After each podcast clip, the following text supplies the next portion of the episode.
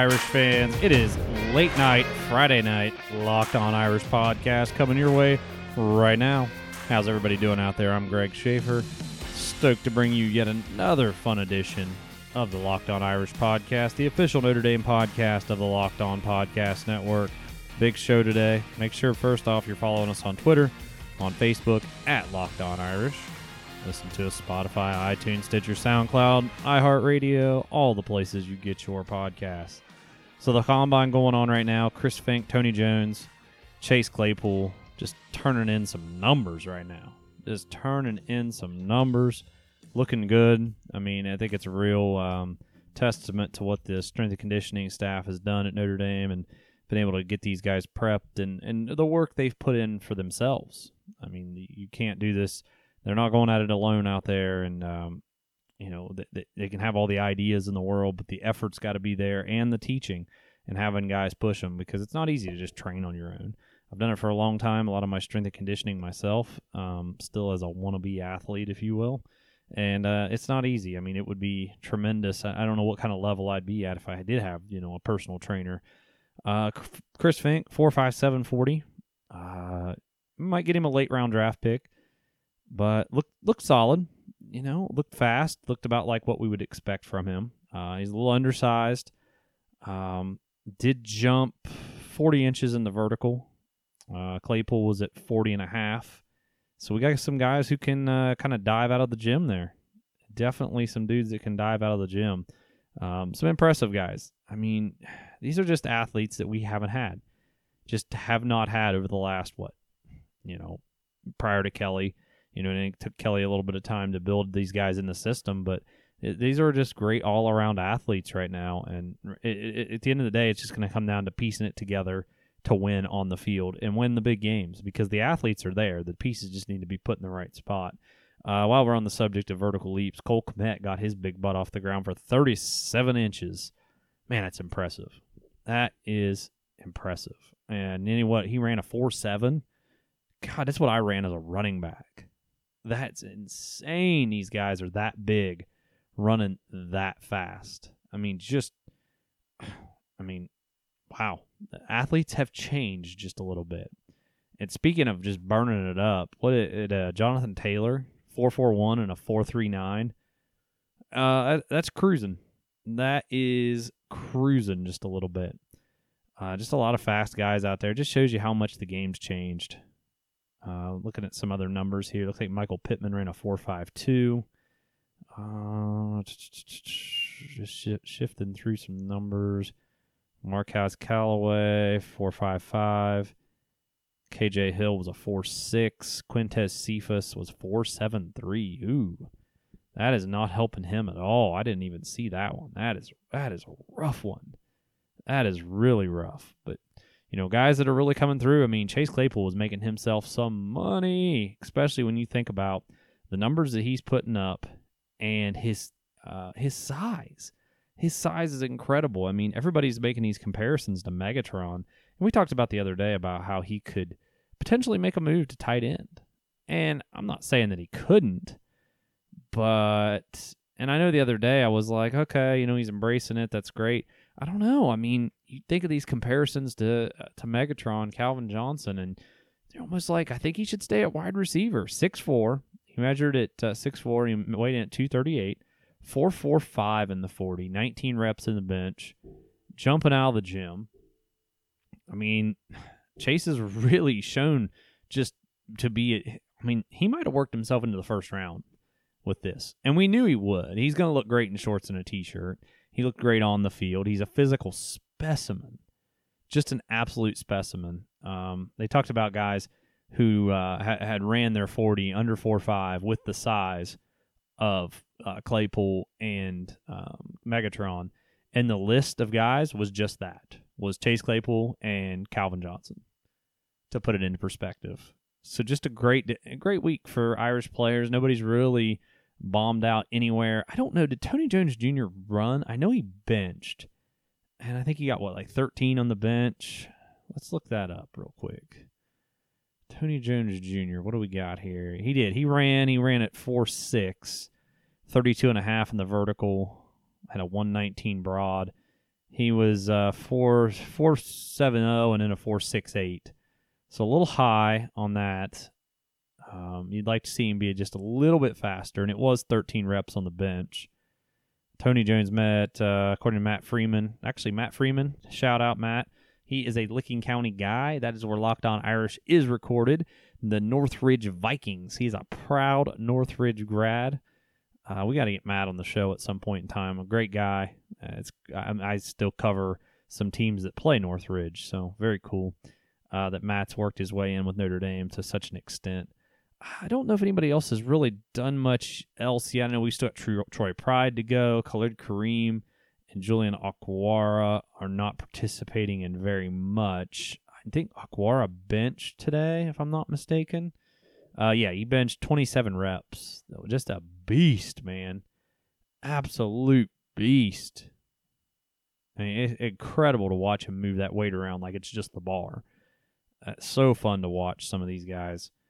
Um, you know, these guys are going to interview well. They're going to destroy the the mental side of this combine, and they're going to show out. I mean, these guys from Notre Dame. You know, I hate to always pull that card of or be that person who pull the card of the intelli- really intelligent athletes coming out, but it's true. They're gonna they're gonna kill the cognitive part. They're gonna kill their interviews for the most part. I mean, there's always those outliers, and um, yeah, I mean, all they got to do is get it done physically, and yeah, really going to make themselves some money this weekend.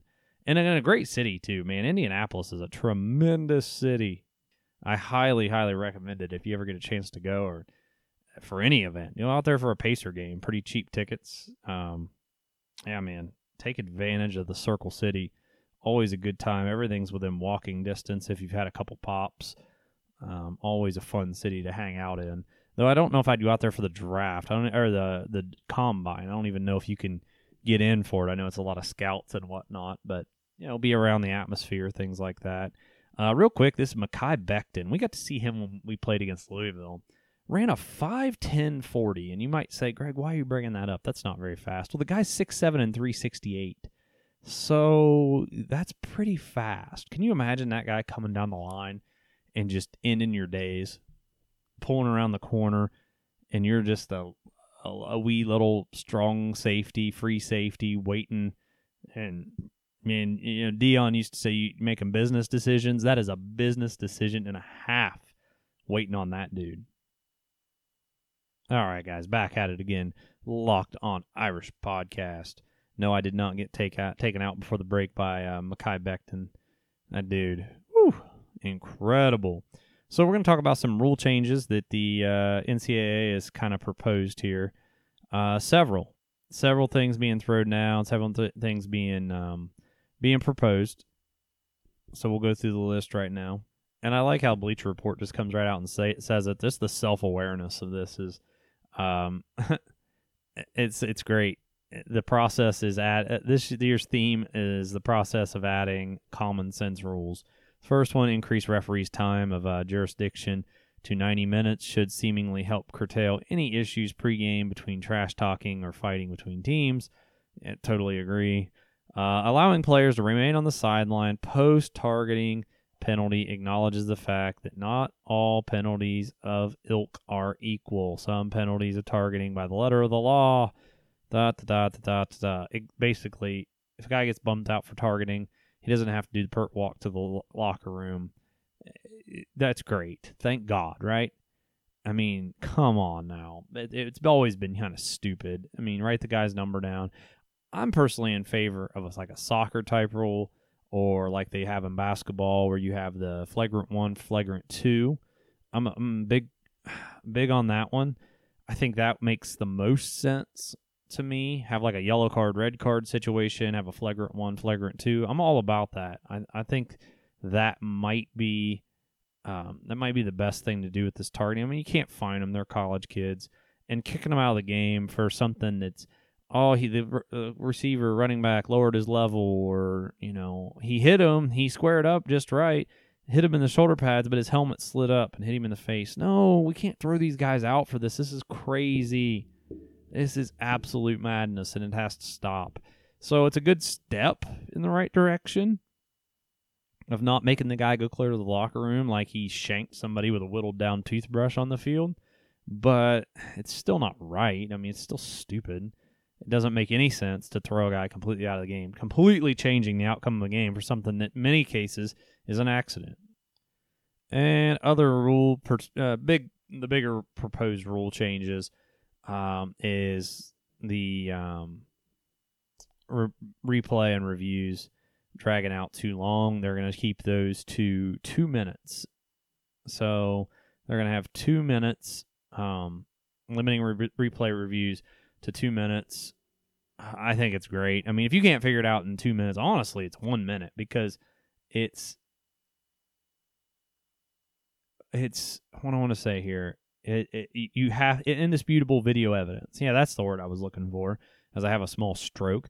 Um, that's where a good co-host comes in. Where you boys at?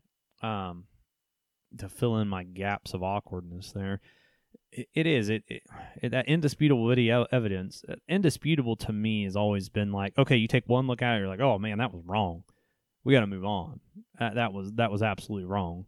Well, if you can't have it figured out in two minutes, then the call on the field stands. Sorry, sorry, not sorry. That's the way this thing's got to roll.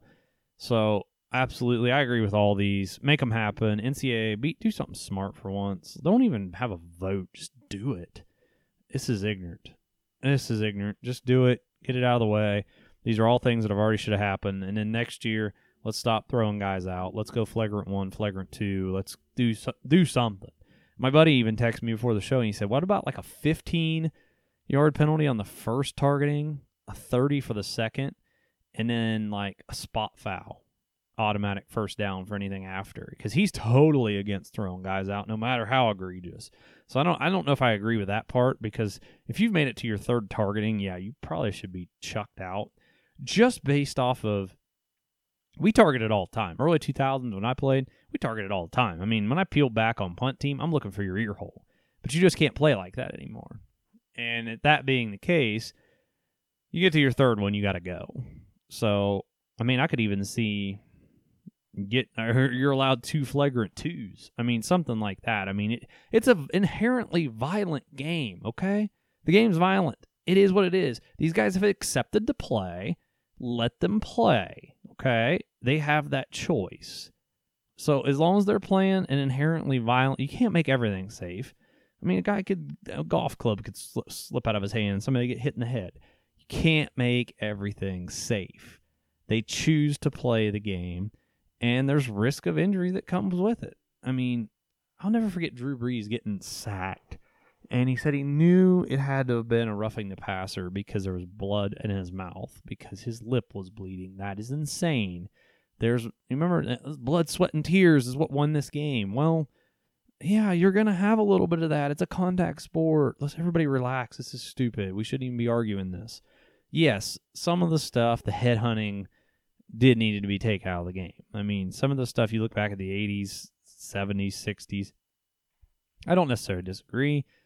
Um, but again, the guys chose to play the game. They weren't didn't have a gun to their head out there. They're getting paid millions of dollars. You know, in the next CBA, get it a little more player friendly. Get some more guaranteed contracts. Like you would think out of all the sports, the NFL or football in general would be more like baseball, where it's like if you slip down a flight of steps and can never play again, a la Bobby Bonilla Day. You know, he's getting paid to what, 2036? You would think the NFL would be more set up like that because it's an inherently violent game. No, the least violent of the three big sport, four big sports, if you count hockey, gets the most guarantees and the most player friendly deals. Work something like that out. That makes way more sense. Do something that makes sense. But I know that football has always been uh, look no further than college football, a sport that doesn't necessarily err on the side of common sense.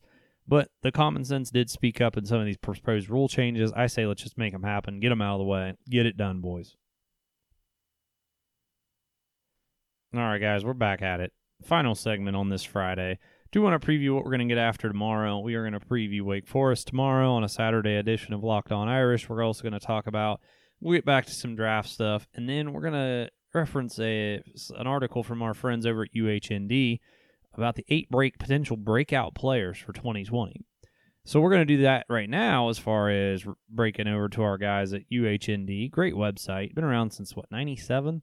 Good stuff. And this article I wanted to reference is Jafar Armstrong and a pot- potential position change. You know, he came to Notre Dame ready to play wide receiver, had a red shirt due to kind of some attrition at the running back position. Um, Dexter Williams being suspended the first four games of 2018. Um, you know, he he was just kind of thrown into that spot. He was like, "All right, we got to shift a guy. Let's move him over." Tony Jones was the only guy that had any experience. Deon McIntosh, C.J. Holmes were bad kids. They went to Last Chance U. Well, Deon did. I'm not sure what happened to C.J. Holmes. Um, Sitco maybe. And so he, you know, good kick returner in high school, coming over wide receiver, good speed.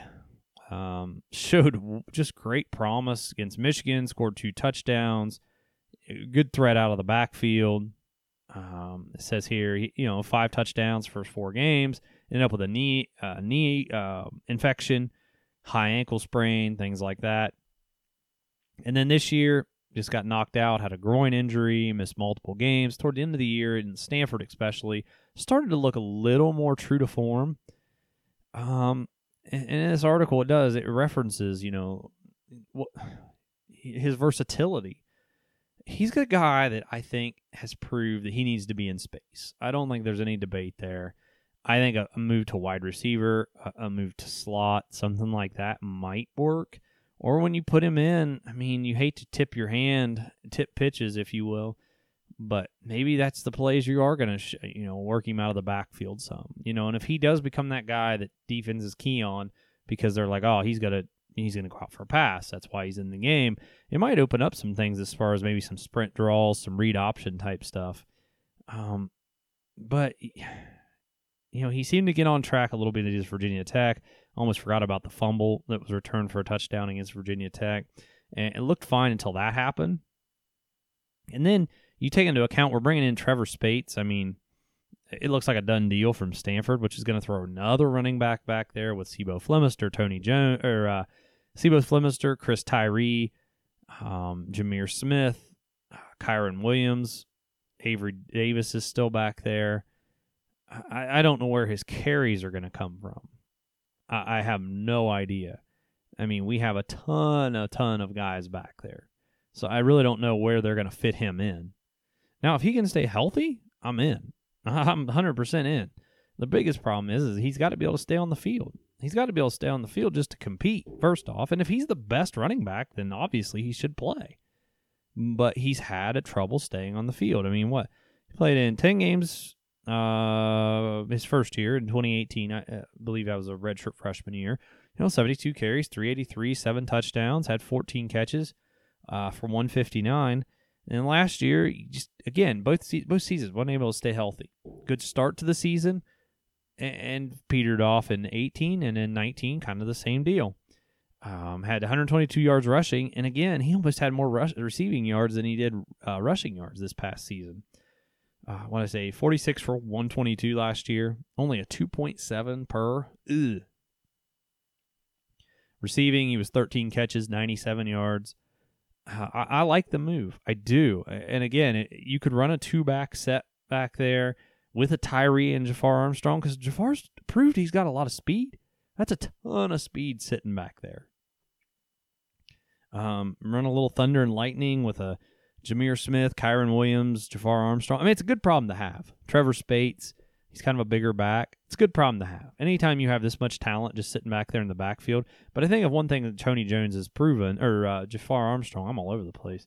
Jafar Armstrong has proven is that he's just not an every down back in between the tackles. He's just not. He needs the ball in space. He needs an offense set up when he's in the game. The plays need to be tailored to a more finesse running back, more of a guy who does have that threat out of the backfield because his body just hasn't proved that he can take it take it at this point. I mean, if he and if he can prove that, then he can prove it. I mean, he's going to have the opportunity. He's hundred percent going to have the opportunity. So that wraps up the show, guys. I hope you liked it. At Locked On Irish on Twitter, on Facebook, iTunes, Spotify, Stitcher, SoundCloud, everywhere you get your podcast. That's where we are. Again, tomorrow, Wake Forest preview as well as back to some draft news, talk about some breakout players. Yep, it is football and basketball heavy. So until tomorrow, go Irish.